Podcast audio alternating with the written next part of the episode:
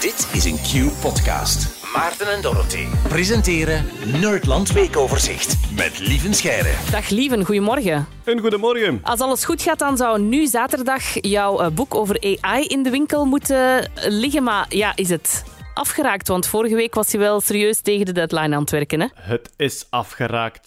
Ja. In slow motion ben ik naar de drukpers gehold en heb er net op tijd het papier in gestopt. En eh, ja, dus vanaf nu, it's out of my hands. Ja. En dus eh, normaal gezien zou het zaterdag in de winkel liggen. De ideale herfstvakantielectuur uur. Ja, ideaal. Perfect. En je kan het ook al pre-orderen als je zeker wil zijn. Maar is het dan ook niet, ja, tegen dat mensen het kopen, misschien al achterhaald, omdat het zo snel gaat met AI? Ah ja. Dat is het probleem met AI. En eh, ja, ik heb er echt nog ja, dingen in toegevoegd die uitkwamen. Nieuwe ontwikkelingen die tijdens het schrijfproces gebeurden, heb ik erin gestopt.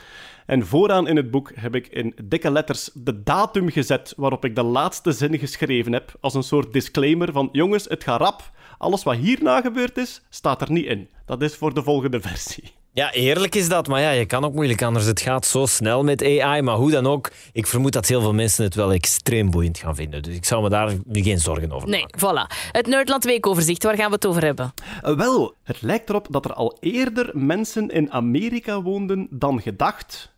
En met eerder bedoelen ze ongeveer 10.000 jaar eerder. Ja. ja, dat er al mensen waren voor 1492 hè, met Christoffel Columbus, daar waren we het al over eens. Maar ze waren er dus nog vroeger. De vikingen waren zelfs duizend jaar voor Columbus al in Amerika. Dus ja. De bevolking van de aarde, zoals dat heet, hè, out of Africa. Eh, de mens is eh, ontstaan in de buurt van eh, Somalië, Ethiopië. En heeft zich van daaruit verspreid over de hele wereld. Een proces van duizenden jaren. En natuurlijk is de mens dan ook overgestoken naar het Amerikaanse continent. Dat kan ja, via Siberië waarschijnlijk geweest zijn. Hè. Dus vroeger was er een landverbinding tussen Rusland en Alaska.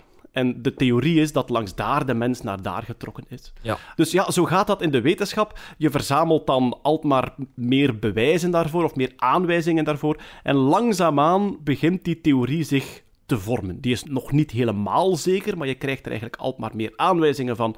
En Ja. dat stond ook min of meer al in de handboeken. Nu vinden ze toch wel geen menselijke voetstappen in New Mexico.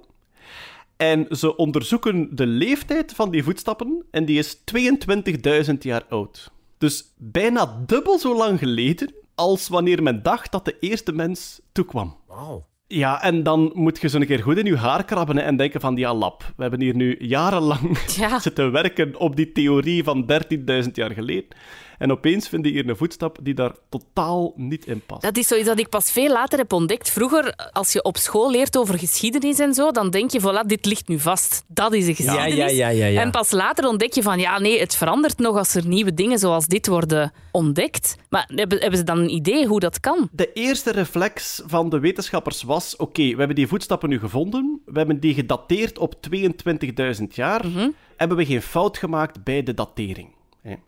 De moment dat je ergens een rots openkapt en je vindt daar een voetstap, hoe begin je daaraan om te achterhalen hoe oud die is? Dat is eh, niet voor de hand liggend. De manier waarop dat gebeurd is, is ze hebben eigenlijk uit de aardlaag waar die voetstappen in stonden, hebben ze plantenzaden gehaald. Er vliegen constant plantenzaden en pollen rond.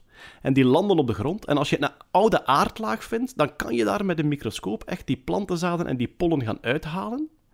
En die kan je dateren met de C14-methode, de koolstofdateringsmethode. Dat is eigenlijk een chemische manier om te gaan zien hoe lang liggen die zaden nu al onder de grond. En zo kwamen ze uit op 22.000 jaar.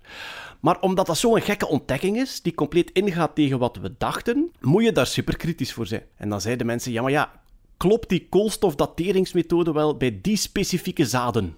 Is dat geen plant die misschien wat meer koolstof opgenomen heeft dan een andere? Dus ze zijn herbegonnen, en dat is eigenlijk de publicatie die deze week gebeurd is. We hebben nog eens gekeken naar die voetstappen, we zijn nog zekerder. En vanaf nu moeten ze dus beginnen nadenken over: oké, hoe komen die, die mensen daar dan? Wat zijn mogelijkheden om zo lang geleden over te steken van Afrika, Europa naar Amerika enzovoort? Dus eigenlijk, Dorothee, wat je net zegt, zo, het feit dat wij op school soms de indruk krijgen: wetenschap is een verzameling van ontdekte dingen die vanaf dan in steen gebeiteld staan. Ja. ik vind het veel boeiender om, om dat wetenschappelijk proces te zien en te kijken van hoe hebben mensen dat ontdekt en hoe is het dan wel gebeurd.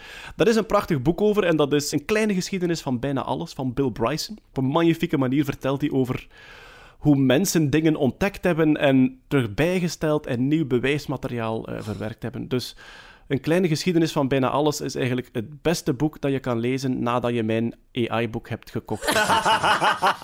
Genoeg stof om te lezen tijdens de herfstvakantie. Dat AI-boek en dat boek van Bill Bryson. Waarvoor dank, lieve Scheire. Dit was een podcast van Q-Music. Wil je meer? Wil je meer? Kijk op qmusic.be.